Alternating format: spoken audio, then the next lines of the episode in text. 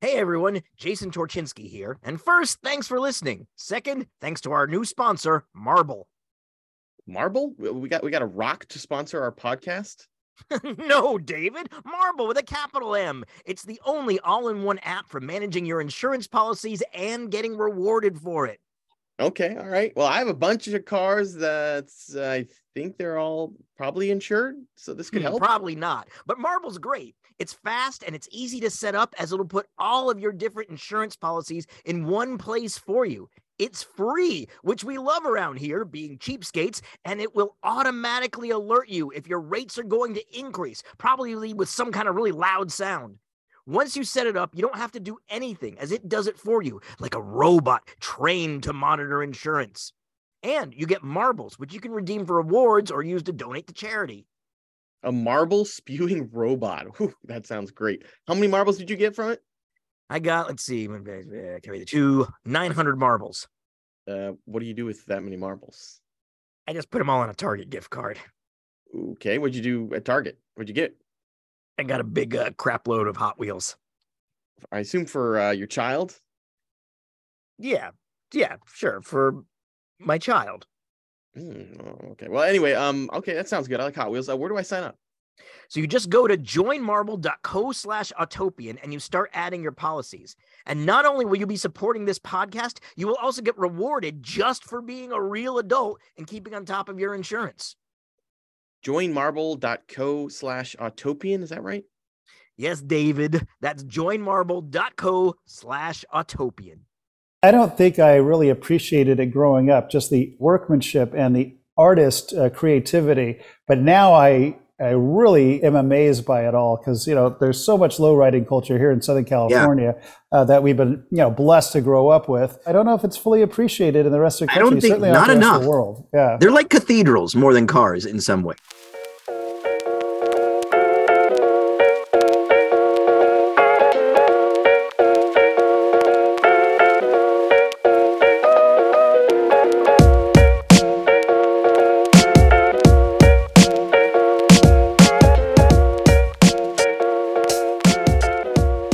All right, welcome everyone to the Autopian podcast. This is what, number 20? We're in the 20s. We're at around 23, good. Dr. Pepper, 23 flavors. That's where we're at. Wait, what is, 23 flavors, Dr. Is that from like 1942? What the hell is that? Everybody knows that, right? It doesn't matter. Moving on. Wait, there's 23 flavors in a Dr. Pepper? How do you not? What? How do you not know that? I didn't know that. I know some archaic Dr. Pepper ad stuff. They used to say like 7 and 4 and 11. They had weird times you were supposed to drink it, but this is new. Look. And what is that flavor that makes Dr. Pepper? What is it? I heard it was prune. Prune juice.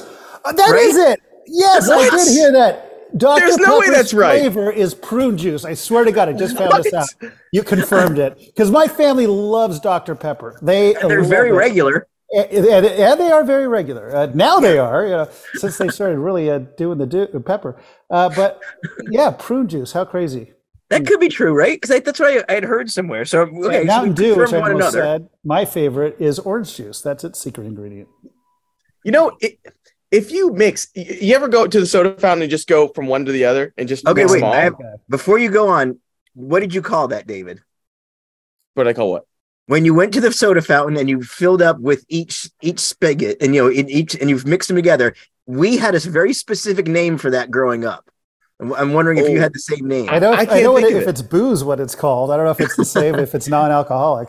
We only used it for the soda fountain mixing up thing. Oh, okay. Do you remember, Bo? Because since we're contemporaries, maybe you called it something similar. Yeah, probably, but I don't remember.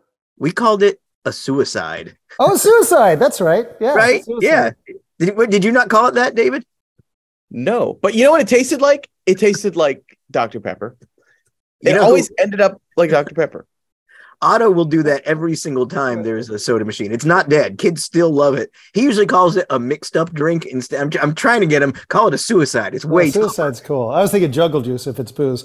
By the way, our producer is telling us that prune juice is not in the ingredients of Dr. Pepper, but I think that's the secret ingredient. That's why it's not officially on the label. Exactly. Unless somebody could prove or disprove.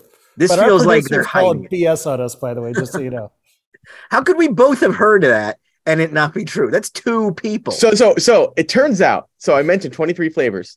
Yes. Apparently, Dr. Pepper is a blend of 23 flavors that include, I'm not going to go through all of them, but cola, cherry, licorice, blackberry, just a bunch of stuff, which is why when you do this suicide thing, it always will taste like Dr. Pepper when you mix them all up. It's so like 23 kinds of prunes are in Dr. Pepper is what you're saying. Actually, I like the prune story better, so we're going to stick with that. Anyway, is it an urban myth? Please let us know. Please in the comments. Yeah, if you know, let us know. This is anyone that worked for Dr. Pepper. We need to speak with you. This is important information.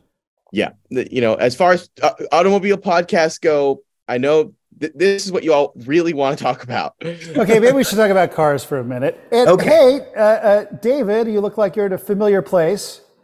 Don't I look like? Just better, right? I'm glowing. I'm just happier. Everything's just a little bit better. Where are you, sir?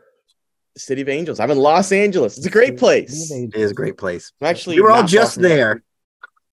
Magical. Magical. We were together for the Los Angeles International Motor Show or whatever it's called, and we had our Autopian display, which was beyond super cool. But I just want to point out, it was awesome. It was amazing. And you know what? The thing I didn't mention, we did a live podcast there, which was great. We had the wheelbarrow of shrimp, if you guys heard last week.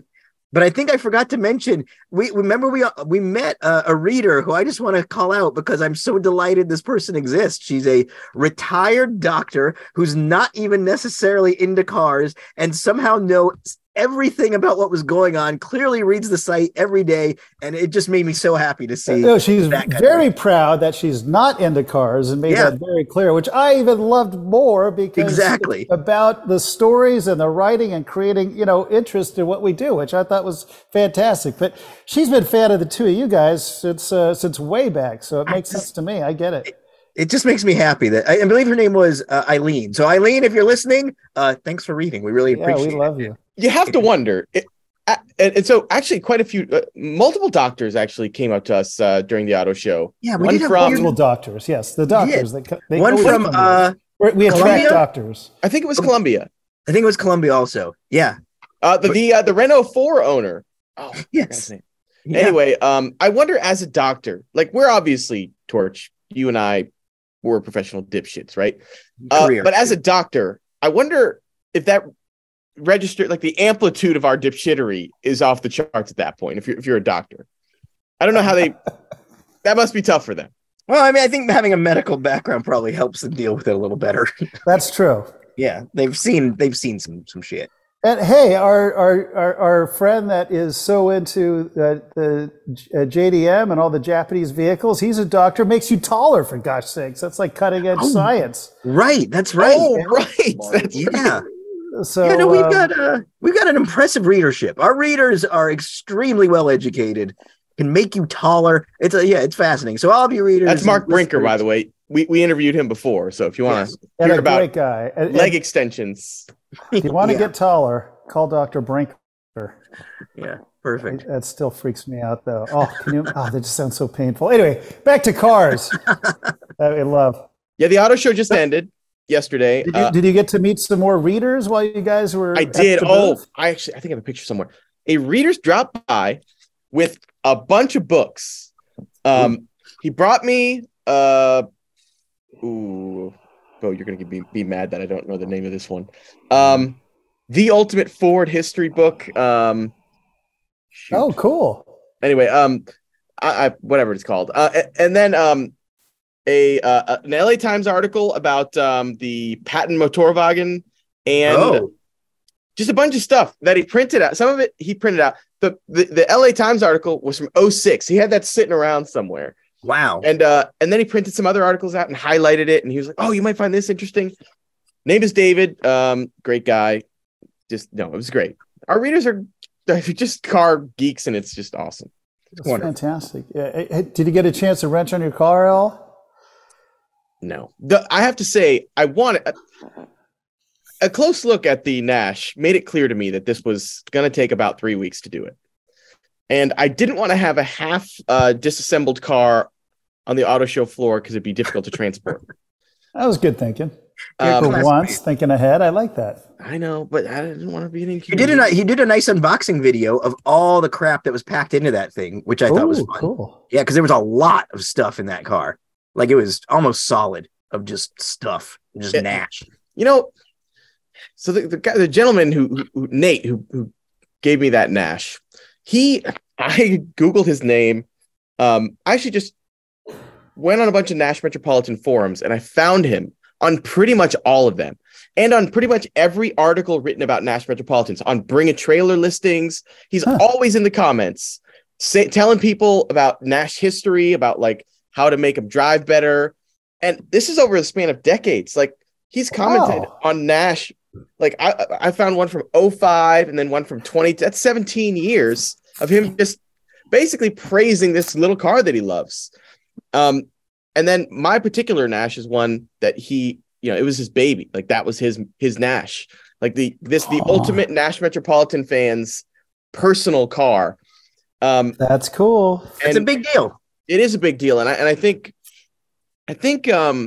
taking ownership of that car was different than taking ownership of any other car, because I kind of saw myself and a lot of other people I've met over the years in Nate. You know, like, I think about my first Cherokee that I bought when I was like 17, and how much you can really devote yourself to a car. Like, joining Jeep clubs and like learning how to off-road, learning how to fix certain cars. Like, it's a lifestyle. It's like a whole way of life. And so like this gentleman, Nate, like, he devoted a big part of his life to this car. And so in some ways I feel like this is more of a custodial than an ownership role in some ways. Yes. You're now the custodian of this very important Nash. And I think that's a healthy way to look at it. There's nothing wrong with that. Yeah. And I think, you know, when he was looking to get rid of this car, it was not about like, let's maximize profit or whatever this worth or what, you know, it's hard to maximize profit on free, you know. Obviously. Yeah, exactly. Yeah, Bo's the businessman. That's why Bo's so useful around here. That's right. Exactly. He can figure out that complicated math stuff. Yeah. So good. Yeah, his focus was on finding someone who would appreciate the car that he loves so much, which is cool. And I kind of get that as I'm like trying to move out here, out west. It's like, do I sell my first Jeep?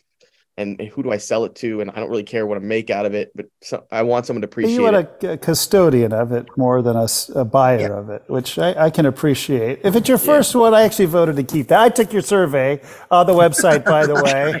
And like most people, I said sell people said sell everything except for the Mustang, which I think if something's really close to your heart that, you know, it's okay to keep it. By the way, is your friend that gave you the Nash, is he an expert on Metropolitan? Or a Nash, or both, or do you know? Especially Metropolitans, yeah. But Nash is, because you know, Nash was the first car my dad sold, so that was his first job out of college, was selling Nash. And once that business got shut off, which is when supply caught up with demand for Ford and Chevy, and they started discounting cars.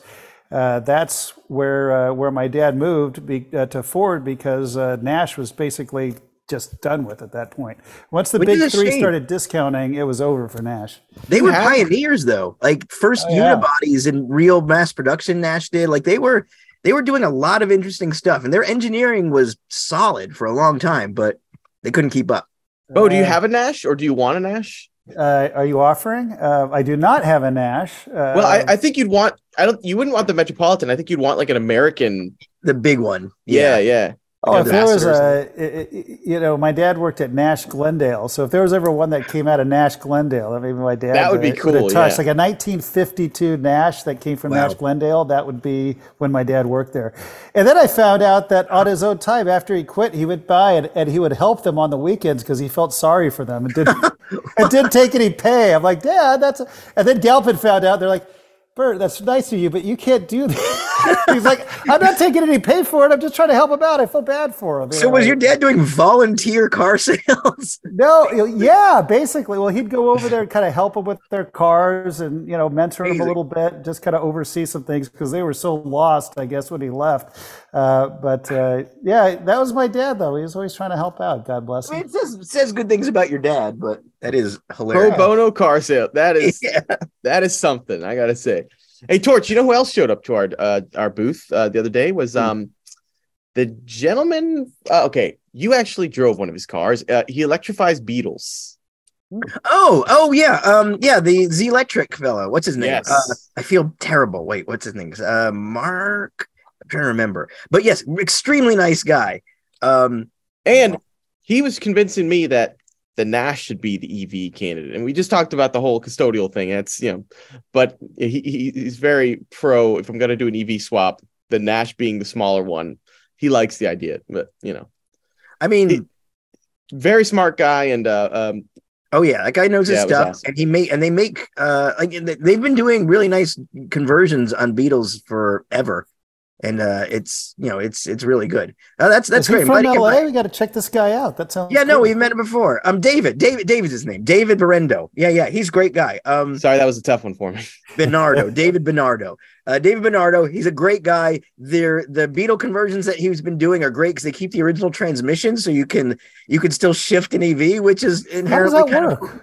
It's literally they make it so they're reversible, which is unusual for these trends. So basically, they just drop the VW engine out the bottom, and they have an adapter that goes right to the Beetle's transaxle. So it's basically just a cylindrical electric motor on the back of that transaxle, completely replacing where the engine was. And then they put batteries in the trunk and in the rear luggage well, and it's a very clean conversion. And they restore everything, but it's they're cool. That guy's cool. We should have him on the podcast one day. Yeah, that'd be great. I'm really curious how he's doing it, what he's doing.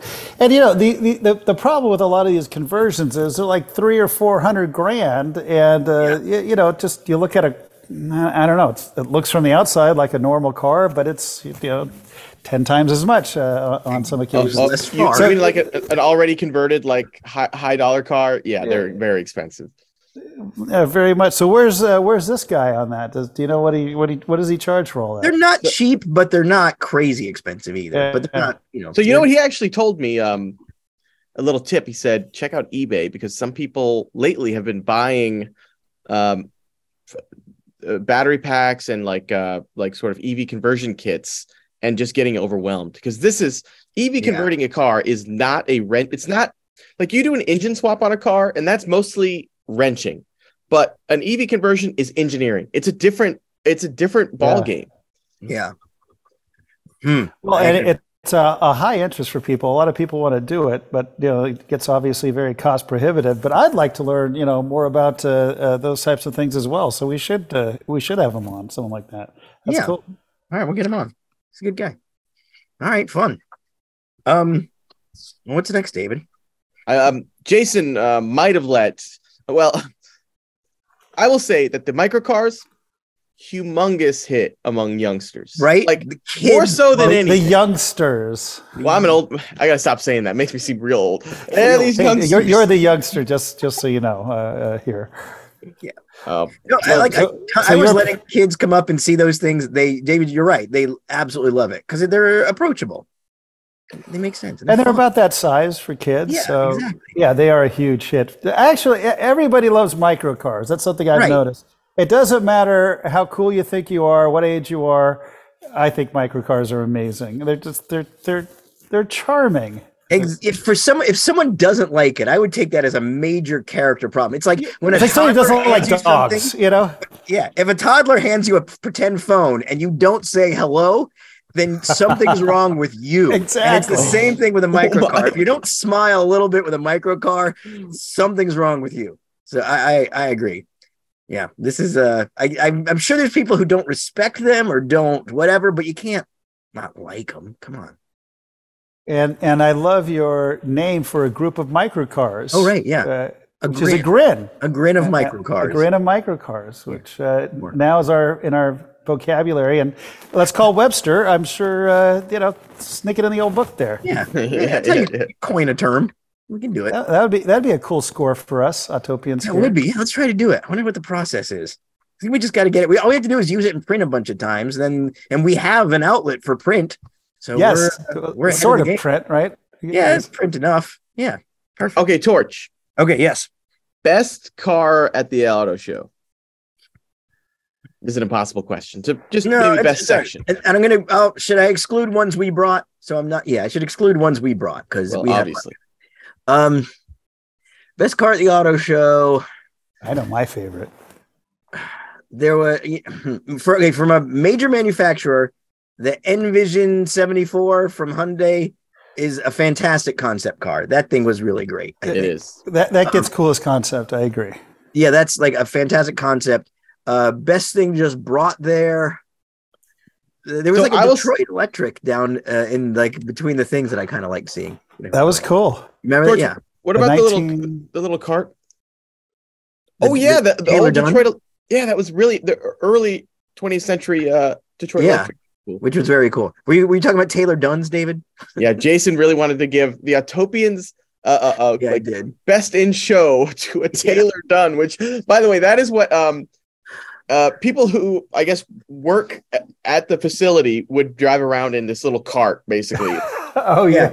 I feel like there's a whole shadow industry of cars that are mostly driven indoors. Little trucks like Taylor Dunn. I think we need to do something with them. I'd love to go. Like, what is a press drive like for a Taylor Dunn? Yes. It's like a big conference center and a warehouse. Like, we need to dig into that more. I would love to get a Taylor Dunn person to talk to us or to work with us. Can I get a press Taylor Dunn? Is there a Taylor Dunn? It'd be fun to interview him. You know? Like, hey, can we get Taylor himself? Maybe. I bet there's a Taylor and a Dunn, and I bet and they have a distinctive front end. The Taylor Dunns, they have like a rectangular face with two lights, and then these very yellow, almost indicator things, and like they have a look. Like somebody gives a damn about what a Taylor Dunn looks like, and I respect them. Wow. Okay, I'm gonna pull up a Taylor Dunn for those of you who are gonna. Look at this on the YouTubes. Look at this blue. Yeah. Oh, yeah. See the face I'm talking about? Yeah, it's almost like a Lego car face. Oh, it is Legos. Right? It feels cool. Like that. But it like you can see if you scroll down, David, it's like that face gets stuck on a lot of them. They have some Cyclops ones, but I like this one with the round. Oh, I like the they mix it up a little bit. Wow. I just love the boxiness of it. It's a pure square rectangle. Pure workhorse. Yeah. And it's designed to do work. And they're just, but I bet they're kind of fun. I bet somebody's raced some of these at some point. I wonder if anybody has like do you think anybody has ever bought an old Taylor Dunn and restored it for like sentimental reasons? Look at this. Okay. I would encourage anyone who's listening to this podcast. Oh yeah. Listen, if you're listening to this podcast and you're not driving, Taylor Dunn Bigfoot. It is an incredibly cute machine, and it is. What's amazing, a range up to 60 miles. That's pretty good. Yeah, that's pretty good. Well, that's lithium ion. Better than a lot of EVs today. Look what it load capacity is 3,000 pounds, and it'll tow 7,500 pounds. These aren't playing around. Carry four people doing it. Jeez, that is legitimately holy crap. 70. That is the tow capacity of like a Dodge Durango or. Yeah, like seriously, you could slowly, but you could move a camper with one of these Taylor Dunns. Also, you can get it in different colors, which is great. Oh. Yeah, look at that. I like the yellow, and you got a nice Taylor green. Yeah, but Taylor must have been British or something.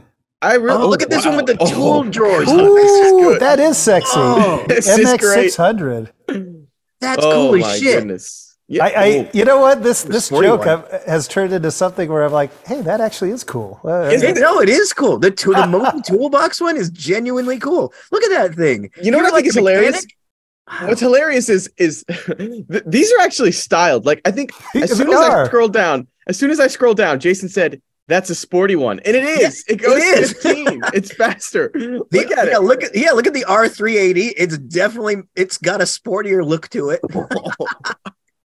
Oh, these are amazing. Yeah. Okay. So we got to figure out how to get up with Taylor Dunn. Cause I feel like there's got to be some opportunities here. Yeah. We got to party with those guys. That's the show. No question. The Taylor Dunn. It wasn't even in the show really. It was, making the show happen.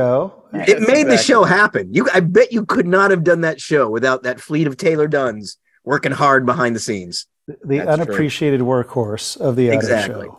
Yeah, so what? Taylor Dunn, if you're listening, we'd like to appreciate you, so reach out. Please. Yeah, Torch, I do think, actually, Bo's headline there was perfect. That's a perfect headline. The unappreciated workhorse of the LA Auto Show. Oh, yeah. Actually, yeah, you're right. But yeah, that's a dead-on headline, Bo. That's good. Ooh, I came up with something. You know, it was almost completely ignored, and we haven't written about it yet, but we're going to. The lowriders in the basement. Oh, yeah. So great. Amazing. That was an amazing. If you go to the LA Auto Show, that you got to go there. You got to look at these cars. It is. These are cars that no shortcut can be taken anywhere. No. And the details are extravagant. I did a whole video. Maybe I'll post it now if I get reminded on just the etching. Oh, yeah. On one of the lowriders, chrome and metal. I mean, every detail from every bumper, every piece of metal, the bezel around the taillights, the engine compartment, the dash inside the interior. Like I said, every bit of the bumper, all beautifully etched. And it's one of those art forms that's really not appreciated anymore. Nope. And I love it. I love it. I do too. The bolts holding the bumpers on were individually engraved with designs. Yes. It's like, and the inside, like there's when our designers talk about, what is it, David, A services and B services. Yeah. Like parts that, Class parts A. that the end user sees, they pay attention to, and the like door jams and things they don't. But with lowriders, everything is the A surface, every single surface, door jams underneath, bottoms of gas tanks, suspension arms are all equally beautiful. There's nothing like it. I don't think there is a car built to the quality of like this kind of lowrider. I don't think it exists. And the amount of detail, because even on the glass, there's etching, like I talked about it, doing that really intricate designs, just beautifully complementary on everything else that's there. I mean, I don't think I really appreciated it growing up, just the workmanship and the artist creativity. But now I really am amazed by it all, because, you know, there's so much lowriding culture here in Southern California that we've been, you know, blessed to grow up with. And it's, you know, I don't know if it's fully appreciated in the rest of the country. I don't think, certainly not enough. The world. Yeah. They're like cathedrals more than cars in some way. They feel like a cathedral, and I don't think they get nearly the respect they deserve for the level of work that these guys do. They're stunning. David and I recorded a little video. Bo, you said you have a whole video also? I do, and you know, we've been fortunate to host some of the most important lowriders of all time. We had Gypsy Rose here at our car show a few years ago. And some of the other just absolutely famous that just they're just jaw-dropping when you look at them. I mean, it's one thing to look at a work of art and look at the details, but this, it's like the details never end. I mean, you could spend hours just going through the details in some of these cars. Just amazing. Yeah, it's amazing. Glad you brought that up, David, because that is one of the best things at the show, no question. Yeah. And it was kind of hidden at the show. They didn't talk about it. We used to be down in that hall. That's where Galpin started, was down in Kentia Hall. Oh, yeah, the basement. Yeah. I like to go down there, and, you know, call it the basement, and check out what's there now. And, and the lowriders are way in the back. If you just, peruse the front, you wouldn't have got it. But luckily, we kept going and saw just an amazing display. So, great stuff. Yeah. And when we do our next car show, we got to have a good lowrider event as well. We did now this is separate because the hop's different from the, you know, from the style, but having them there, it's always such a joy. So yeah, and it's something that is this right here. LA is the best example of it in the world, if I understand that right. Yeah, I think this is where it kind of all started, and you know, we used to go cruising down Van Nuys Boulevard. That was a thing for years, and I think the late '60s all the way through late '70s. I mean, I went cruising when I was a kid, and I'll never forget those days. And then they outlawed it, and now literally they just, like a couple of months ago, legalized cruising again, which of course nobody does, but I say. We try to bring back cruising on Van Nuys Boulevard. That would be amazing. There's something the Autopians could get behind. That good old-fashioned cruise. Good idea. What exactly did they make illegal? I think driving too slow. Because you know, back then people started gathering, and then, oh, those damn kids, they're just making noise, they're out there drinking, and, you know, all that kind of BS. Meanwhile, that was actually keeping kids out of trouble for the most part. Yeah. But, you know, that's how it all works. And then they chase them away and then wish they didn't. Mm-hmm. No, I'm pro cruise. Yeah, Detroit does a lot of that. You guys do your cruise every year. That's cool. Oh yeah, Dream Cruise, yeah. We gotta get you out there one of those years when it's not. Maybe we gotta start doing like make it an event, and maybe we could talk to our friends in all the communities out here, the car communities, low rent communities. Maybe we could start with one cruising day on Van Nuys Boulevard. Pick a day that in history that would make sense, and try to have a meet up and start doing the cruise again. That'd be rad to get that started. Oh, let's go head to head with Woodward Dream Cruise. Let's make it bigger. Let's go 10,000 plus cars. Well, we got to start somewhere. Like maybe like 12 of us could do something. All right. But I love how, like, if we start a cruise, we'd just be like driving real slow and everybody's like honking and cursing at us. What the hell are you guys doing? Hey, we're cruising here. Leave us alone. Your Metropolitan would be ideal for that, David. Well, oh, yeah.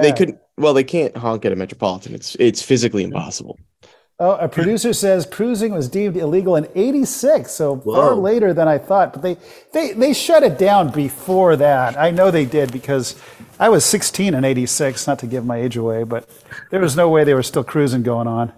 Cruising is legal again in California after decades. See, I wasn't full of crap. Yeah. What a ridiculous thing to ban. Like, you can't just cruise in your, like, what do you, gosh. Yeah, what is the problem really, other than a couple of slow cars to go around? I don't get it. I don't get it either. Okay, also, we're gonna work to bring it back now that it's legal again. Yeah. That'd be a good T-shirt. We need a bring back cruising T-shirt or something. You know, we should do that. We could also, Bo. That's a good segue because we should plug that we just dramatically expanded the amount of Autopian T-shirts available in our merch store. So if anybody is cold right now or doesn't have enough clothes on, we can solve that problem for you. Torch, a bunch of our T-shirts. Yeah. Should I correct your grammar, Torch, or should we just let it go? Right now, go ahead. Why not? The people love it. What do you say? Amount of T-shirts. Oh, number of yes. T-shirts are like fine. Look, that one doesn't. Okay. Anyway, I appreciate good grammar as much as the next guy. Usage dictates grammar, but we'll fight about that later. All right. Okay. So yes. So we were just talking about lowrider culture and Southern California car culture. It is incredibly strong, which is why I'm excited that I'm here and will be here, for the long term. And speaking of Southern California car culture, we have a very special guest with us today. Oh yeah, Bruce Meyer, legend of the car world. Yep. Well, basically, in many ways, he's considered like a foundational member of Southern California car culture. All the these major institutions you can trace back to him. Well, let's Peterson. Get him in here, then we can we can talk about it. All right, yes, let's welcome him in. Let me fix this thing. Sorry, we're so excited to have you. Take your time; it's all good as long as we can see your handsome face, sir. There he is. All right. Well, Bruce, I was just starting to introduce you. I couldn't even come close to listening all the incredible things that you've been a part of. I was just saying there's no better friend to the car community than Bruce Meyer, especially when it comes to collector cars and classics. You've been more than instrumental in the Peterson Museum. In fact, I don't think the Peterson Museum would still be open right now if it weren't for Bruce Meyer. I think you're the unofficial mayor of Beverly Hills. You have the Father's Day car show every year, which is absolutely fantastic, and so much more. So welcome to the show, Bruce, and thank you for being here. Yeah. Well, Bo, you know, I'm a great fan of what you've done, and I love you like a brother. And thank you for having me on. Well, it's our honor and pleasure. It's kind of funny, but Bruce and I became friends carpooling together. And you'd say, well, why would two car guys, you know, not want to drive? And that's because when you're driving from LA to Orange County in traffic, having a carpool buddy is the way to go. So I was honored that Bruce is my carpool buddy, and we just got to know each other wonderfully over those years. So thank you, my friend. What an experience being on the board of directors with Celine, right? Yeah, okay, that was an experience. We would go from one meeting and come back, and by that time it's like, wait a minute, did we just open a retail store? And what? Well, we went from one meeting where we weren't going to open a retail store, and Bruce and I were like, you guys don't know what retail's like. It's hard because we're both in retail. And the next meeting, we had a retail store open, which was kind of par for the course for the board of directors. Where was the Celine retail store? At Irvine. Oh, really? Remember that, Bruce? I'll never forget it. But the store was nice. I mean, it was first class. There just wasn't enough demand for what he had. I mean, it's not like he had a Galpin Ford across the street with thousands of people coming and going every day. I remember the Celine President's Day sale blowout where they were just every Celine on the lot must go. I remember that was a big deal. Yeah. We never had that. That might have been more than one occasion, you know. Well, Bruce, there's, we could talk about the cars and car shows and things like that, but there's something that I think is incredible that you accomplished that, if you don't mind sharing with us. And that is hitting the 200-mile-an-hour club at Bonneville. Yeah. Would you mind sharing that story with us and that experience a little bit and what it's like? Well, I mean, Bonneville is a very special place. It's kind of hallowed ground, and I grew up as a hot rodder. And when I was growing up, the dry lakes were kind of, Harper's and Muroc and El Mirage. They were still active and still are in that regard. But going to Bonneville was very special. So I remember flying over there with Bob Peterson in one of his planes and experiencing Bonneville. I said, I got to come back and try this. So a friend of mine, Jack Rogers, who's just a great guy, a real Bonneville veteran. I was licensed in his car. He had an 83 Camaro, and that was great fun. I think I went 224 in that. So that was a fun ride, but I always wanted to do Bonneville in an open car because I think that's like a roadster. Those are kind of like you go to the rodeo and you see the barrel racers and the roping and so forth, but you go there to see the bull riders. And in my opinion, driving a roadster over 200 is a ride you'll never forget. And driving on Bonneville, it's not like going down the highway because it's kind of like going on an icy road. So you've got to pay attention, keep it going straight. The back wheels want to pass you at all times. So if you're not going straight, it's going to happen. Oof. So it was a fun ride. So we built a roadster. Mike Cook built it. And I just had the ride of my life there. We went over 200, which was my objective. And, anyways, and I think everybody should go to Bonneville, and if you have the opportunity to drive there, it's very special too. So, Bruce, I've just got some questions, a couple of things, because I've driven on Bonneville a while back, and the thing I remember most it's so hard to tell how fast you're going because there's so little visual references around. So, how did it feel at 200? How did you know how fast you were going other than? I guess, speedometer, but. Well, you just go as fast as you can and you hope it's over 200. It's you don't get the sensation of speed like you're going down a narrow street. It's pretty vast. So you don't, the only way you know how fast you're going, when you're licensed, you have to go, I think 125, 150, then 175. So they calculate it and you can't go over. And you've got to reach a certain level to be licensed. And they don't care if you're, Parnelli Jones or Bruce Meyer. You got to go through the licensing process. But so you do it by your tack. If you hit over, 5,000 or 6,000, your pit crew guy will tell you what you have to, the markers you have to meet. But it's not like going 200 on a highway, I'm sure. No. Wow. And what kind of car was it based on? Like what well, engine? The 83 Camaro was basically an 83 Camaro, but with a lot of aero, you know, full roll cage. You don't want to have a problem. If you don't want to have a problem going over 100. No. And you certainly don't want to have a problem going 200. No. Things happen very fast. You go as fast as you can for 5 miles, and then you got a 3 mile slow down. Yeah. And so you're pretty far away from a fire truck if you need one. That was my I guess my biggest fear was fire. It's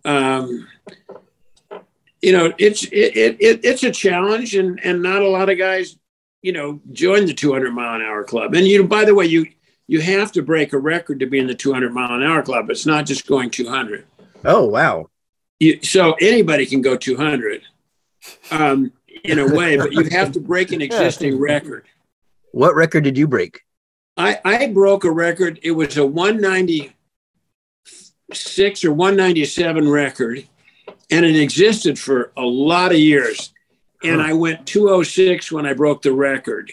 Awesome. So it was, if I went 197, I would have broken the record. You just have to better it, not by a margin, but just have to better it, So it's great fun, and I'm proud to wear my 200 mile an hour club outfit. So, I was going to say, and I love this too. So tell us the big prize that you get for breaking this record at Bonneville. You get a bigger hat size. That's right. I thought you got a $3 hat that says 200 on it, right? So I literally came back from lunch with Don Prudhomme. I'm just going to stop for a second and make sure that everybody knows who Don Prudhomme is. If you know of the NHRA or National Hot Rod Association, you might have heard his name, Don Prudhomme, legendary drag racer with many wins under his belt. He's been racing cars for decades. Even into his 80s, he was blasting through Mexico in the Nora Mexican 1000. Even this year, in his 80s, he was blasted through the Mexican desert in the Nora Mexican 1000 off-road race. And we were talking about Bonneville and Justin Bell, Derek Bell's son. There were the three of us. I love Justin. Oh, great guy. And yeah, Justin asked Don, "Did you ever try Bonneville?" And he said, no, there weren't enough. There are no grandstands. And so it's that kind of a place, there's nobody at the finish line.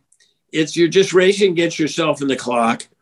And it's not like glory or prize money. You just go because for the love of speed and setting your own markers. But, Don, who's been, 300, the guy's amazing. So, by the way, what did Raylene have to say when you're about to climb in and do 200?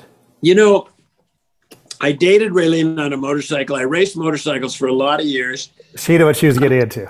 We went back. We were in Sturgis together.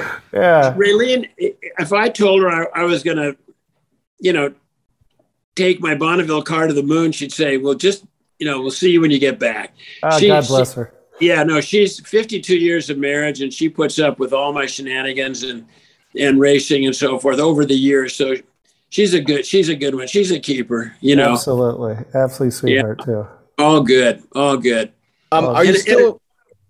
you still racing? What was the last race you've done? I'm David, by the way. Pleasure to meet you. Hey, David. Nice to meet you. So it's so funny because Prudhomme and I are exactly the same age. In fact, Derek Bell, Don Prudhomme, and I were all born in 1941, so we're all 81 or 82, depending, You look great, dude. I feel good. Good. But so when I turned 75, I went into what I call preservation mode, because what you don't want to do when you're older is fall down. So I stopped snow skiing. I didn't want to get hit by a snowboarder. I stopped riding motorcycles, and I just built a new, kind of sport Harley. I stopped racing Bonneville. and I hold on to railings when I go downstairs. So, you know, so it's so funny because as Bo knows, I'm upstairs. And so we had these long flight of stairs downstairs going to lunch. And, and Don says, I'm holding the railing, Bruce, just for you, you know. So and, you know, Don was a valley boy. He grew up, I'm sure, at some point, Galpin and Prudhomme must have crossed somewhere down the road. I remember him saying he's been here before, but I don't remember how the whole story went. But what a legend! Great guy, really. You know, I say he's way better and more fun now than he was when he was racing. Because when he was racing, he always had his game face on. He was pretty tough and had a temper and an attitude, and because that's the way you win. But after he retired, he just became a real love and. So he comes by, you know, my garage all the time, and always good to see him. Oh, that's wonderful. Yeah, I guess that does make a difference when you're on the attack versus now mellowed out. Yeah, Cool. Hey, Bruce, I wanted to kind of, I remember you telling me some stories back when, and I'd love to revisit that because you had quite a relationship with Mr. Nethercutt. And, you know, I think his name today is not as well known as it used to be. And, you know, he's got the Nethercutt Museum here in the San Fernando Valley, which is a complete kind of hidden gem. But also, I mean, he really set the stage for Pebble Beach and what it's become. And you've got an incredible involvement in Pebble Beach, obviously. But would you mind telling us a little bit about, you know, how did you get to know Mr. Nethercutt? And then how did that relationship evolve? Well, J.B. Nethercutt Sr. has been, I think he passed away over 10 years ago. Yeah. And so we have a shop here in Beverly Hills, and he was a customer. And I always kind of heard the name Nethercutt in cars, thinking that, that we had something in common. Mm-hmm. And so what he would do, he would buy stuff from the store, and then he would have somebody come pick it up. So whenever anybody would come to pick it up, I'd say, I'd love to see his garage. Now I'm thinking it's a car garage, at home or something. Right. So I kept asking for a number of years. And then finally, his Merle Norman's personal assistant, I forget his name, bought some stuff at my shop. And I said, I'd love to come out and see the cars. Oh, no, come have lunch with JB. And I said, I'd love to. So I didn't know where I was going. It was out in Sylmar. This was in 1970. So it's been, 52 years ago. And he had just completed his museum. And I had shoulder length hair. I looked, right. You would have liked it, Bo, because by the way, I know Jane told you to, cut your hair and shave your face because you look way better the way you are now. But anyway, actually, Mom was always cool about the long hair. She was always good about that.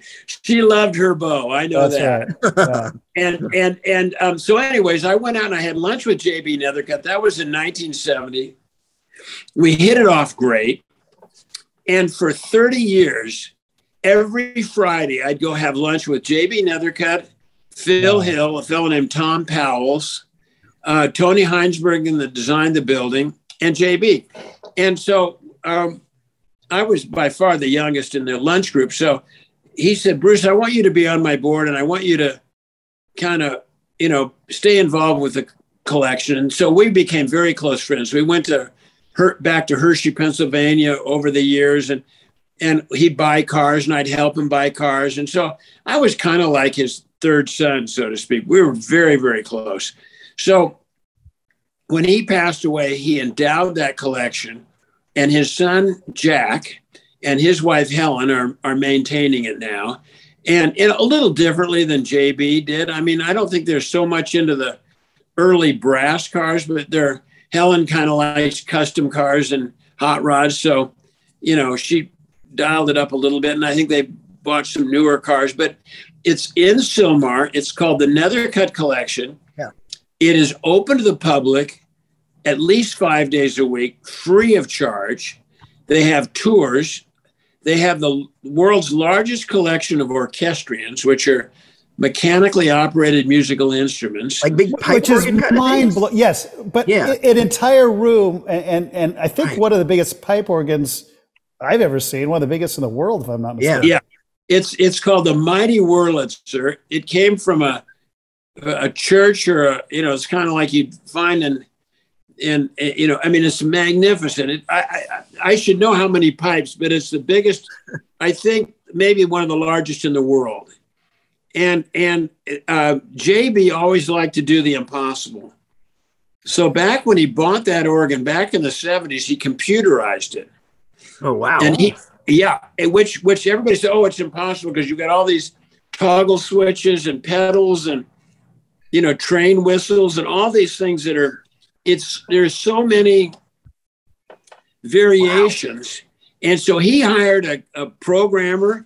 And he had a computer room. There was a room with reel-to-reel, you know. And he invited all the famous organists in to play, and he recorded them. So it's the world's largest player organ, for lack of a better word. Wow! And he does concerts from time to time. He has one coming up in December, but it is worth seeing. And he's got I don't know the names of a lot of these orchestrions, but they're, you know, the size of a room, and they've got accordions and horns and drums and violins, and all mechanically, you know, mechanically done. I mean, no, they're compressed air, and it is just awesome. It is fascinating. I think for car guys, it fits right into what we enjoy, somehow. Like that just beauty of engineering. But I've had the fortune of hearing these that orchestra, and it is unbelievable, like literally unbelievable. Unless you hear it, you can't explain it. You just try to do it with all those instruments, and it'll literally blow your mind. And This museum in Sylmar, which like Sylmar is not necessarily, you know, known throughout the world as the, you know, but it is. It's the hidden gem of the valley. It is I think it's one of the most underrated car museums around, really, because it is a beautiful museum and the collection's amazing. And in the car community, these are some of the most famous cars in the world. The Duesenberg 20 grand. I mean, and some of the, well, and Bruce, would you enlighten us a little bit on Pebble Beach? Pierce Arrow collection. Oh, Pierce, but Nethercutt really set the standard for Pebble Beach and created what car shows are today for all. Intense, right? Even to this day, he has won more best of shows than any other person ever in the history of Pebble Beach. Wow. He and Bill Harrah, also out of Reno, Nevada, you know, they were both vied for many of the same cars. Bill Harrah had a collection of 1,500 cars. Nethercutt's was probably more in the 500, 600, 700 range, but Nethercutt always liked custom bodied classic cars. So, you know, his cars are really extraordinary. He has, I think without a doubt, the most important Duesenberg in the world, the 20 grand. It just won Best of Show in Las Vegas at the Wynn. It won Best of Show at Pebble Beach. It's the most famous Duesenberg in the world, but he's probably got maybe 2 or 3 or 4 maybe Duesenbergs, a Bugatti.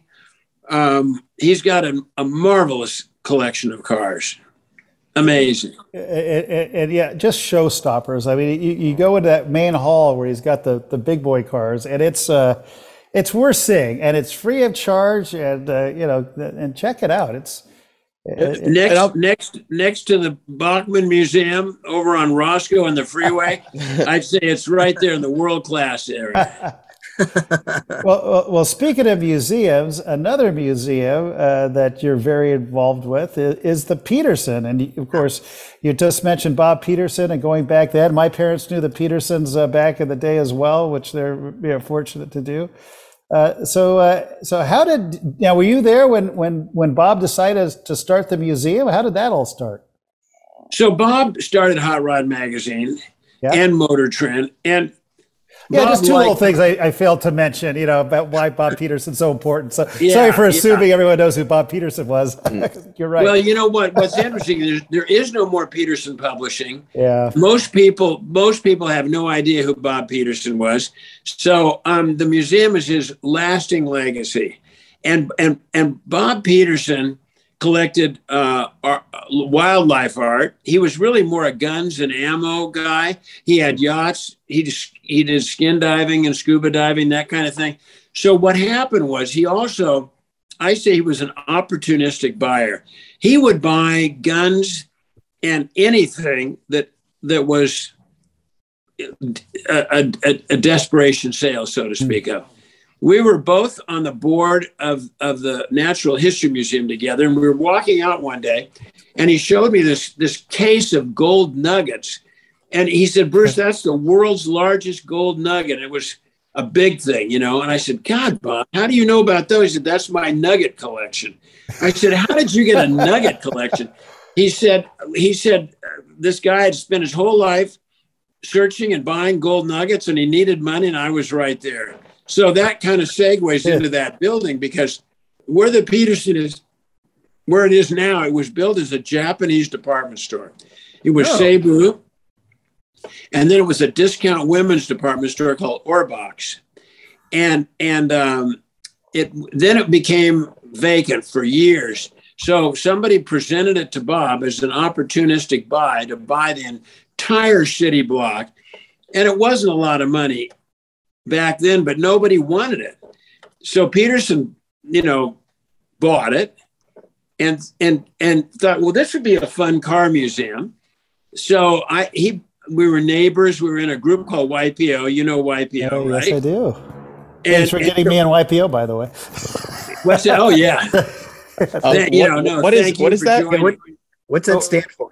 Young Presidents Organization. So it's a great group. It's been meaningful to both Bo and myself. But so Bob Peterson was a YPO member with me, and we'd go to the meetings together. We'd sit next to each other, and he bought this building, and he thought it would be a fun car museum, and he knew my love of cars. So I was in there pretty much from the ground up, and then, you know, he didn't want to put his money into it. I didn't have enough to do it. So we decided that it should be done in kind of partnership with the Natural History Museum of Los Angeles. Huh. So they were really the first kind of like operators of it. And that's how my mom got involved, because she was on the board of the Natural History Museum when the Peterson was starting. Right, exactly. Yeah. It had to be one of the most perfect mismatches in history, the Natural History, because they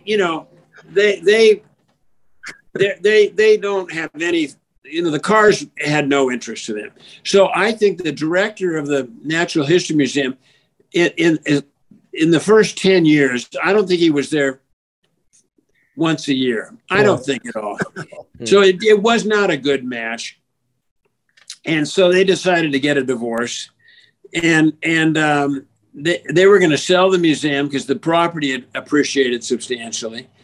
And so I was kind of the ombudsman and convincing Bob he ought to buy it, and, you know, and trying to get the Natural History Museum to accept Bob's offer. And so we were able to do that.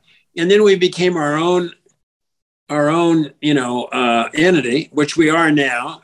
And then about 10 years ago, when we built it originally, the designers of the Natural History Museum were very involved. So a lot of what we did were dioramas, where they'd have a dinosaur in the wilderness, they would have an old car stuck in the mud or something, or a gas station, stuff that couldn't be changed. So for the first 10 years, we had a couple rotating galleries, but it wasn't anything that, like it is now, where we change every month with something huge. And so we redid it 10 years ago. We brought in a great gentleman by the name of Terry Cargus, our executive director, great guy. And then Michael Bodell is his deputy. And we have superb management. We just closed. I see the Aston Martin in the background because we just closed the Bond exhibit. That was so cool. Loved it. And now we have it. We have a Elon Musk Tesla exhibit. We went there. Jason and I went to the Tesla exhibit. That's right.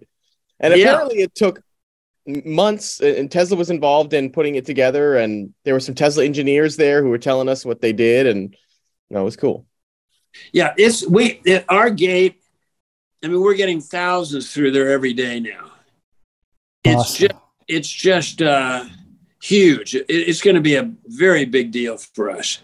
Well, that remodel. It's only been a week. Yeah. Yeah, that's going to be a huge event. But boy, I got to say, the Peterson exterior of it is a work of art in and of itself now. I remember when they changed it over and how controversial, but it's great. I think it's aged really well, honestly. You know what? Torch. It was very controversial. David Sidorek, who and I were co-vice chairman, and so he really kind of spearheaded the design. We went to Frank Gehry, we went to Chris Bangle, we went to different designers that were standout designers. So Chris Bangle of BMW at the time? Yes. Oh, and yeah. Well, the rear end of that building would have been very interesting looking, I think. Yeah. The exit there. Yeah. So we've settled on an architect by the name of Gene Cohn, and has a huge architectural firm called Cohn, Pedersen and Fox. They have buildings around the world, but nothing in Los Angeles. So he offered to do it for us. He did all the design, with no commitment from us. And we looked at Frank Gehry. Frank Gehry said he'd be happy to do it. It was $1 million just to get Frank Gehry engaged. And then we figured by the time he came up with the design, we couldn't afford it, so we didn't want to go there. So we went with Cohn, Pedersen and Fox. The design, when it was first out, several of the design critics and magazines, they didn't like it. We loved it because we wanted to have a facade that people would remember. Yes. And it is. And now we've won architectural awards. Everybody loves it. And like you say, it has held up well. It's a unique look. Yeah. Unique to that building. Nothing like it in the world. I should confess something about the Peterson Museum because I actually broke into the vault around 2002 or somewhere like that. I was I had an old Volvo P1800 at the time, had a little tiny key, and I was there on an early date with the girl who's woman who's now my wife, and the museum was closing. We'd been there all day, and we were in the elevator, and just by chance I noticed there was the B section before you could get into the vault, and instead of a button it had a key, and I took the trunk key from my P1800 and I just on a whim tried it, and it turned. And we got to go to the vault when it was dark, and we walked all around there, and there was a security guard at the other side, and we just kept him at the other side. And we saw so many amazing things. I remember Raymond Loewy's, the Loremo car that he had there. Yep. So much good stuff. And, that date was a big deal for us because that was like one of our first ones. So I owe the Peterson, I guess, both an apology and a thank you because we definitely broke in. But we didn't take it. That's one of the big attractions we have now. We charge extra to go to the vault. Yeah. And everybody kind of wants to go where they, where isn't, like on the regular part of the museum. Right. So about 25% of our people, do the upcharge and go to the vault. And it's worth it. It is. And Magnus Walker just opened an exhibit down there, and it is worth it. It's 300 amazing cars. It's the best car show in L.A. It really. We had Magnus on our podcast just to brag a little bit a couple weeks ago. So we love Magnus. I love his Porsches, and I got to get down there to see that as well. Bruce, well, I know how important that brand is to you, Bo. But Porsche is kind of getting it in a way that the PCA has a category called unstock, which is basically Porsches that have been altered or customized. And for so many years, a Porsche was something you couldn't change. It was sacrilegious, and now it's really hip to have. You got Singer and Gunther Works and Roof and all these people, taking Porsches to the next level. And Porsche encourages it and embraces it. So now they've got an unstock category. That's so cool. I like it. Works for me. I'm a hot rodder. I've got a couple you know, kind of hot rod Porsches that are, you know, not stock. Yeah, well, it's funny. You have a, just go ahead. I have a quick story that to David, because to that point when we were first taking on Porsche, I had our RWB in the back, and I thought for sure they were going to give me so much trouble for that. And I showed it, and they were like, "This is amazing. We love this." And I was like, "Oh my gosh, really?" I thought it was sacrilege. And you're right. To their credit, they couldn't have been more open to it. I just love the idea of, you know, doing your own thing with your Porsche. So it's fantastic. So anyway, sorry about that, David. Go ahead. No, it's all good, Bruce. I'd like to ask a couple more simple, sort of foundational questions for some of our listeners who maybe don't know you as well. Obviously you're a prolific car collector, you know, prolific car person, kind of, especially in Southern California, the ultimate car guy, they say. You've been passionate about cars, it seems, for over half a century, which is a long time to have the same passion. I think a lot of people, you know, tend to go through phases when they have an interest. And I wonder, are there phases to your car passion? Did it start as, Is it every couple of years? Oh, I'm into this. And how has that progressed from the beginning? Well, you know, that's an interesting question, because there was a gentleman by the name of Otis Chandler who was a good friend of mine. And he had, without a doubt, the finest Porsche collection in the world. Then he decided to sell them and go into muscle cars. So then he bought muscle cars. And then he, from there, went into motorcycles. So, you know, that's weird to see that, right? When someone, it's almost their identity, and then they just flip to a different thing. That's kind of wild. Well, and that's a really good question. It's a question that I've never been asked before, but basically I consider myself an enthusiast, not a collector, because if I were a collector, I would have maybe just Porsches or just early Porsches or whatever. My you know, grouping of cars, I hate to say collection, is really, I bought them one at a time over 50 years. Wow. And, you know, I have a Ferrari 275 GTB4. I bought it in 1970. And I have a Porsche RSR, the Brumos Peter Gregg car that I bought this year. So each year I've kind of stretched and bought a car. It's kind of worked out that way.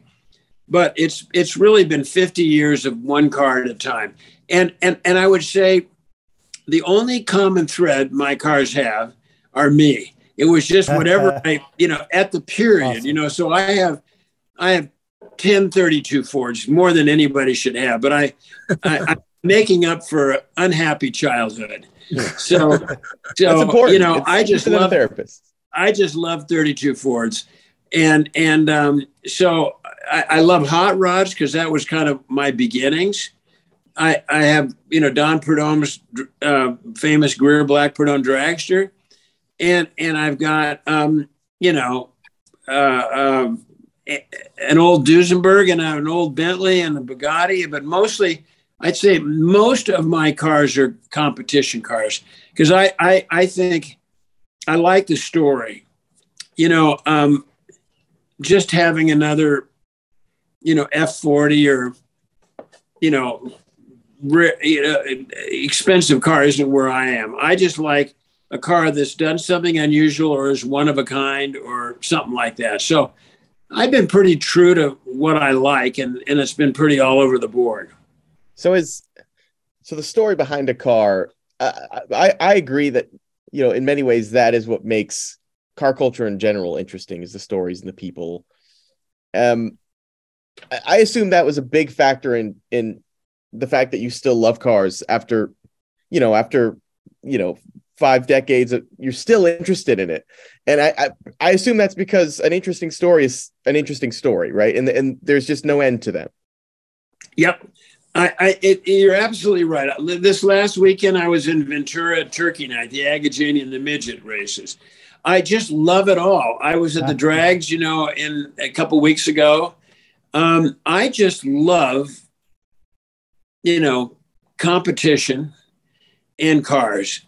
And I always have. My family used to get a little annoyed with it. My parents hated cars because we didn't have any money and their parents couldn't afford cars. And to them, there was no bigger waste of resources or a person's time than to work or think about cars. But to me, it's just in my DNA. I've loved cars since the day I was born. Wow. You ever meet a car person in a place you wouldn't have expected?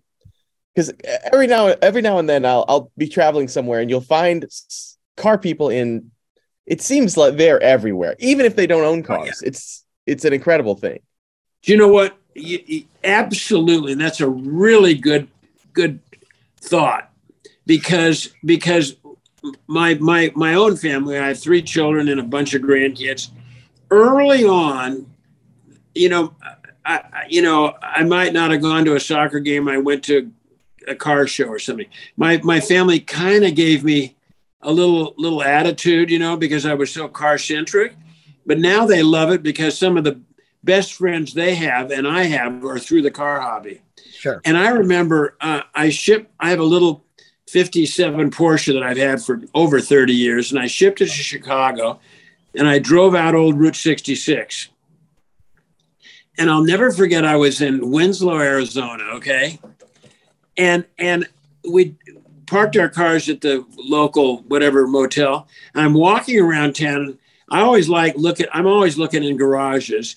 And I could see down this alley. It looked like the light was on and they were working on a car. So I walked down the alley and these friends of mine are with me. Where are you going? I said, just come on, let's go. It looks like a fun garage. Well, this guy was building a rat rod for Michael Hammer, the Hammer guy. Oh, really? Yeah. Yeah. And by the way, Michael just passed away. I just saw that. I'm so sorry to see that. But it was, I was just, I love meeting car people.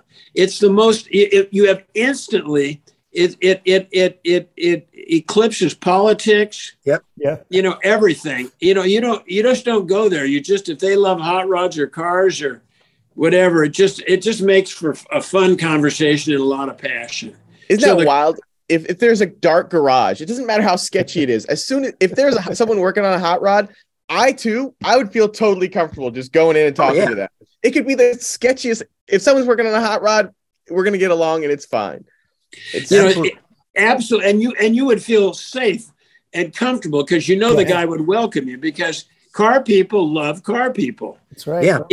I think that's what this website's all about here. All we're doing is about the people that love cars and our commonality together. Yep. So Bruce, thank you for echoing the Autopian mantra here. Oh yeah, no, but that's a really good point because Bo, you belong to our Checkered Flag group, and some of our events are just in a room. And if you're in a room with car people, there's always plenty to talk about and plenty to celebrate. You don't have to have a Ferrari GTO or, an old, something expensive. They're just car people, whether you're on an airplane or standing in line for a hot chicken sandwich, if there's a car person, we all get along. That's right. Absolutely true. No question. Yeah, it does transcend almost everything else. If there's an interesting car involved, it really doesn't matter who the hell the people are. It just works. And it transcends generations, too. I mean, that was one kind of hopeful thing I got out of the car show, the LA Auto Show, was, I must admit, I may have let some kids sit in some microcars. Which I think you should always let the kids sit in a car. Yeah, at a car show, I think we all did. Always let the kids in a car. Okay, good. 100%, right, Bruce? Good. Absolutely. Kids always get in.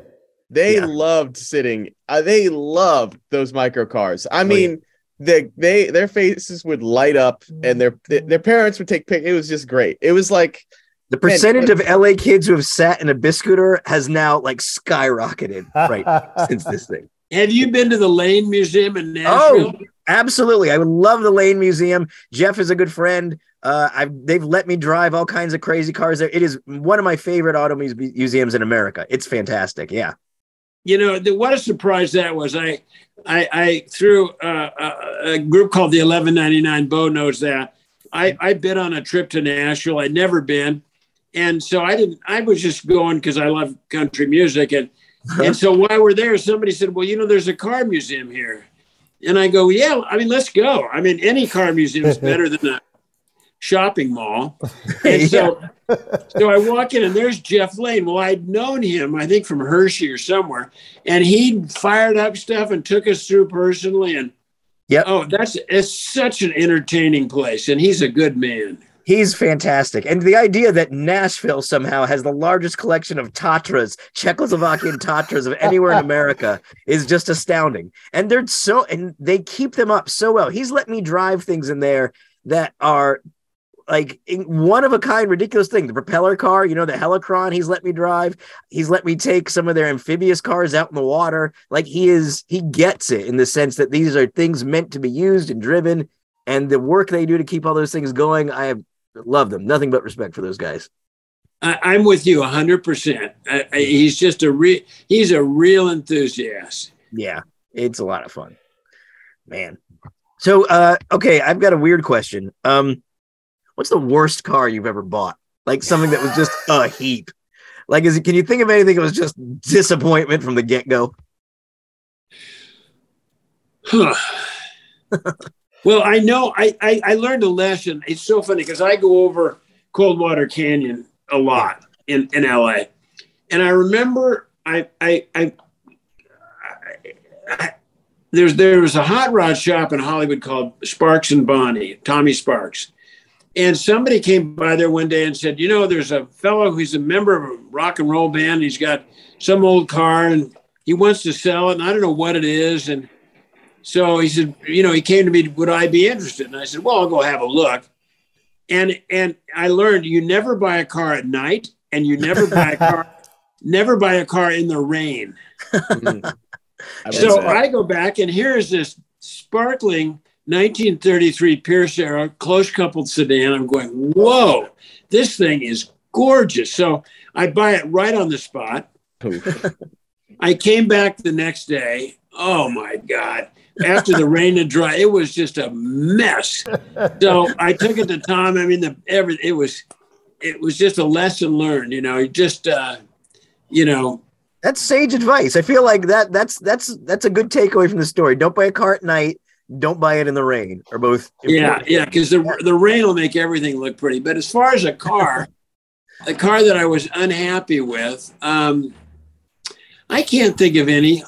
Oh, I will say that I read that one of your mantras is only cry once. So in other words, like buy the nicest version of a car that you like. Is that? Well, Bruce, I'll share because I'll let you say it because this is what you told me not too long ago. Yeah, I and you know what, you bought the Hirohata probably is what I said. Yeah. You know, but my feeling is I've made mistakes. I maybe tried to get things done when I didn't have a lot of money to do it right. I've just learned you just got to do. You got to buy the best and cry only once. and that goes for the restoration shop. I mean, I bought cars from Galpin. You know, if you buy, you know, from a dealer that stands behind their product, you just pay up. Not that you're overpriced at all, but just buy the best and you'll always be ahead and the best example. So that's kind of my mantra. That's wise. Well, and if you buy the best, you really should only cry once, but yeah, it can hurt, you know, the first time. And you know, so Bo, I mean, I mean, you paid the world's highest price for a custom car, but you bought the Holy Grail. And if somebody says, you paid too much, well, you can say, maybe I did, but why don't you go buy one? You tell me, you know. Right. There's only one Hirohata Merc, you know, and so I've bought a couple cars that, you know, that I really had to reach for, and it's always served me well buying that one car. Well, and this is. And you've got the best, so it's true. David and I tend to do a lot of just constant crying, I think. I do. They're the opposite mantra. I buy the very worst example, and there's a reason for it. Like, an example is I bought a 1957 Willys FC 170, a forward control Jeep. I always wanted one, but I didn't want to spend a lot of money on it. So I figured if I just buy the worst one, fix it up, I'll get 80% of the driving experience as if it were nice. I'm not sure that proved to be true, though. No, he literally had a fuel tank above the roof with a line running down to keep this thing going, which is... No, but you got the feeling of it was the same engine and the steering was the same. And it was like at 10. I mean, it's not... To be honest, it hasn't served me well. It caused more, it caused more problems, but you know. But you've gained a lot of experience and wisdom. True, exactly. Yeah. Oh, that's how I paid for it. Well, in real estate, you want to buy location. You can buy the worst house in the block, but you want to make sure it's a good block. Yep.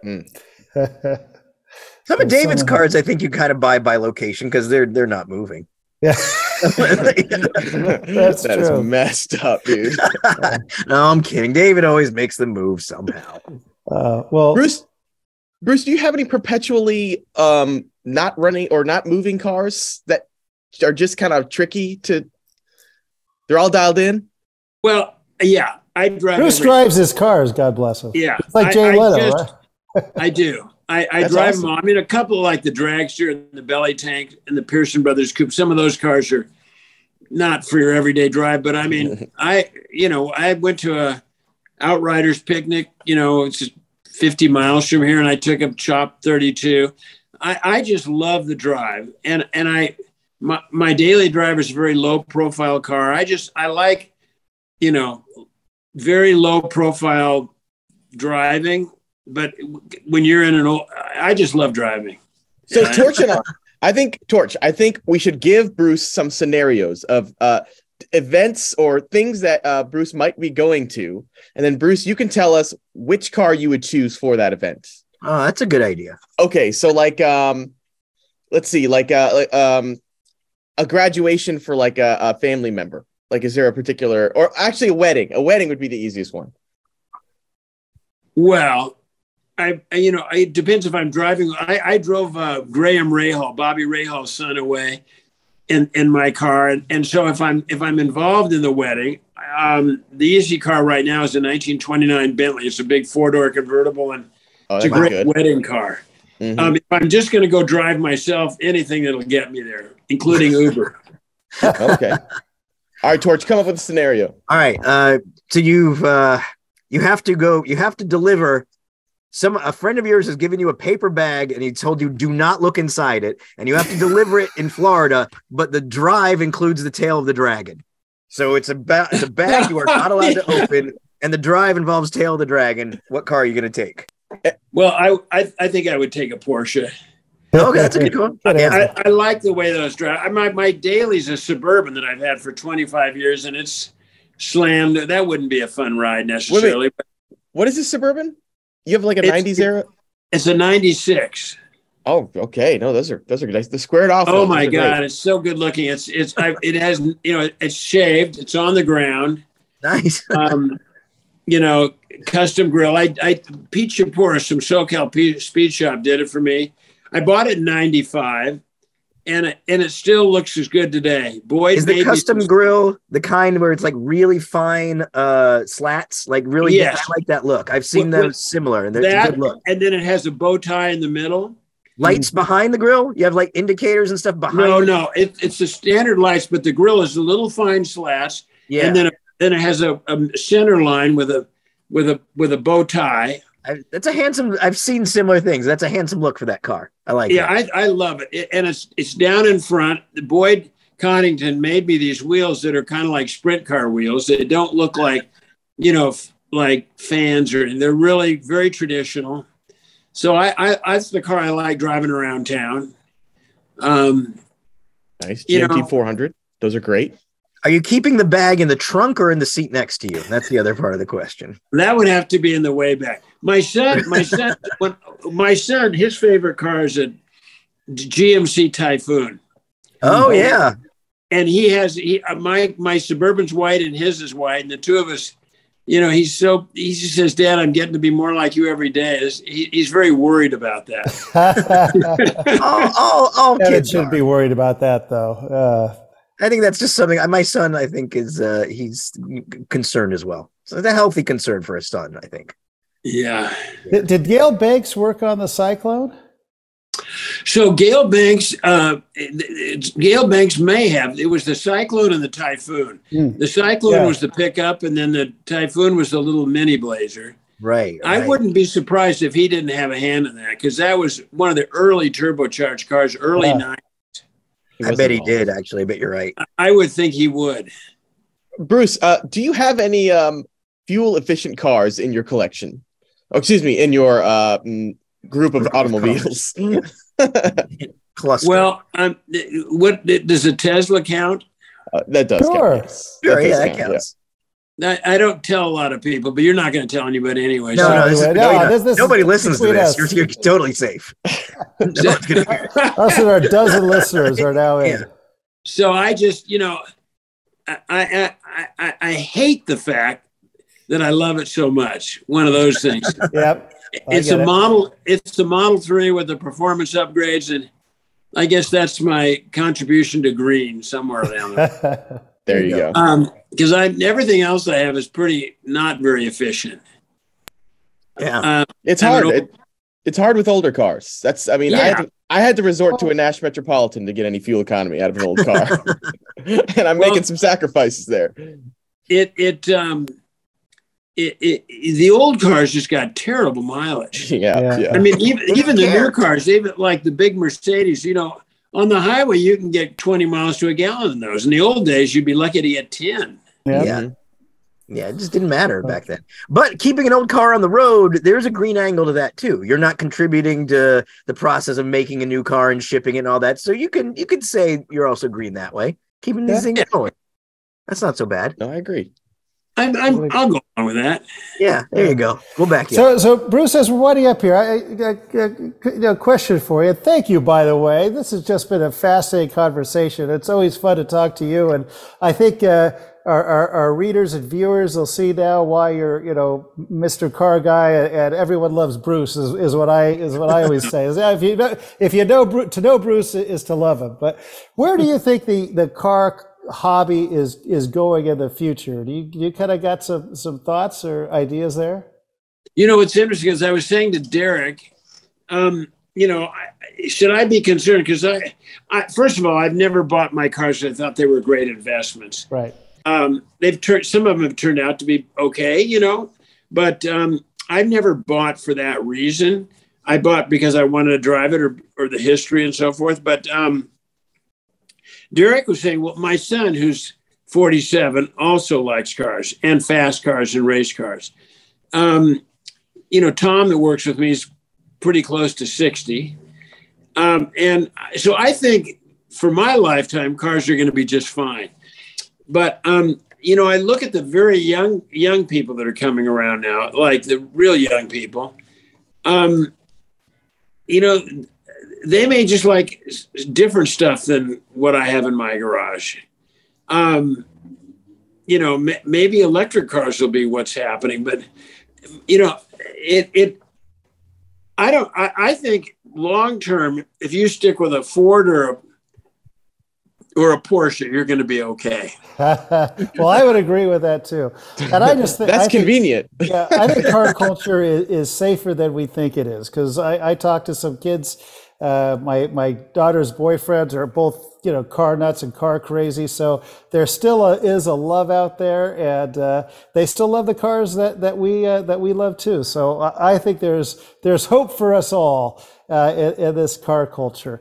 And Bruce, I just want to say thank you so much for joining us and being with us. Anything else you'd like to say before we part ways here today?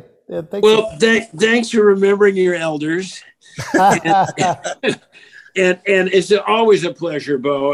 Anything you're involved with, I'm in 100%. So it's a treat being with you three today, and hopefully our paths will meet on the road or at the Peterson or in my garage or wherever fun car things happen. Absolutely. Yeah. We'll definitely see you at the next car event. And it's a good car event if Bruce Meyer's there. Then it's cool. That's for sure. All right. Well, thank you so much, Bruce, and appreciate your time so much, my friend. And it's always fascinating to speak with you. So, thanks again. I love you, Bo. Wow, love you thanks too. So much thanks for coming out. We really appreciate it. It was an honor. Okay, hope to see you both all soon. All right, we'll see you soon, pal. Thank you. Bye. All right. That was Bruce super Meyer. Cool. Oh, wow, that yeah. was. I hope I look remotely that good when I'm that age too. I can't believe it. Every time he gives his age, I can't believe it because good luck, Torch. He looks 20 or 30 years younger. He looks about my age, to be honest. 30 years. What a great guy. Yeah, that's fascinating. All right, what a show. Yeah. Big deal. To love cars for that duration and still love them and drive them every day. And Bruce is at everything. He is non-stop, and that's what I love about him. Just when you think, how can he do more? He's at everything. And by the way, we've got another very exciting guest on our next podcast. I mean, we just keep getting, these great guests. We're scoring, I don't know. Man, how are we doing this? But maybe. We're getting someone, Jason, you're going to be very. Do we have dirt on these folks? Who's coming? Do we want to say it now, or are we going to keep it a secret? Well, as long as he shows up, it's Mr. Curtis Brubaker. Oh, I'm excited. I'm so excited. There's a Brubaker box poster right over there. This is which he gave good. Us.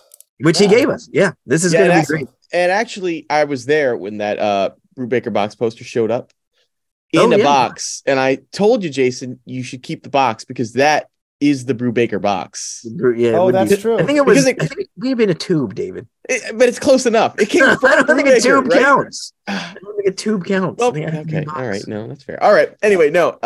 Yeah, that was a great podcast. But next week is going to be also great. So please listen to the Autopian. So what do we ask them to do now? They subscribe. They hit a button. What do they do? They subscribe.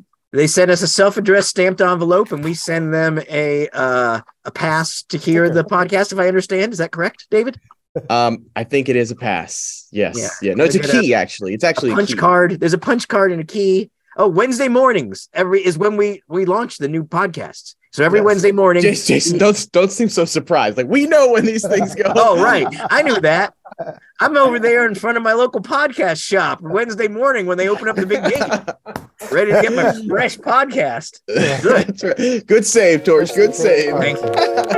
All right. Thanks again, everyone. Have fun.